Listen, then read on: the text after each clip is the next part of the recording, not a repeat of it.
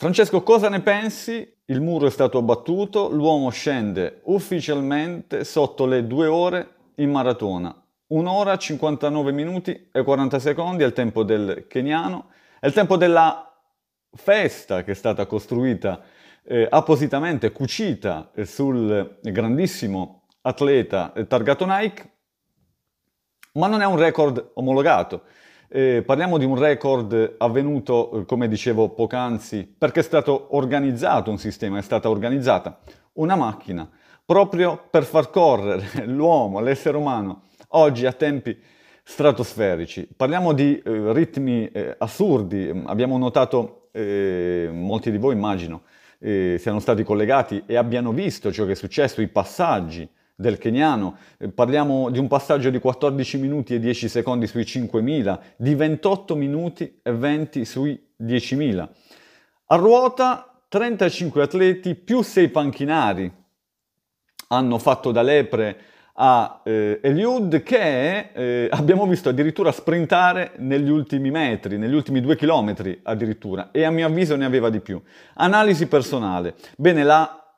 è stato cucito, come ho detto prima, ehm, uno strumento su eh, Eliud, lepri, scarpe speciali, percorso piatto, temperatura perfetta per far correre questo fantastico atleta sotto le due ore. Chiaramente parliamo di un tempo non omologato perché?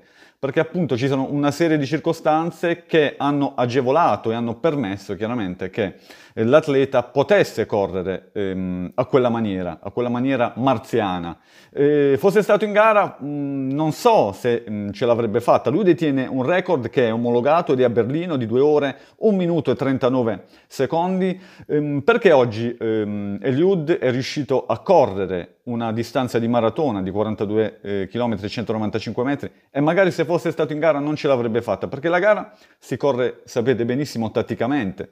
La gara si corre a strappi, ci sono eh, dei passaggi ehm, molto difficoltosi dove chiaramente ehm, atleti accelerano proprio per non permettere ad atleti che precedono di tenere il passo e quindi si tiene un ritmo esasperato per alcuni chilometri per sfiancare gli avversari, quindi la tattica di gara a volte non permette di poter effettuare questo tipo di impresa. Ehm, altro fattore è il percorso, percorsi eh, saliscendi oppure temperature non ideali come quella che oggi aveva Eliud. Ciò non toglie però che è stato fatto un miracolo. A mio avviso è un secondo allunaggio oggi. L'essere umano davvero batte un limite importante. Oggi eh, atleticamente io parlo di ehm, evoluzione eh, tangibile della specie eh, umana e nella fattispecie del, del, corridore. Ragazzi, provate a immaginare cosa significa correre per 2 minuti e 49 km, 2 minuti e 50 a chilometro. Io personalmente riesco a farle ripetute brevi a quei ritmi, molti a mio avviso non riescono a correre neanche davvero per, per 20 metri.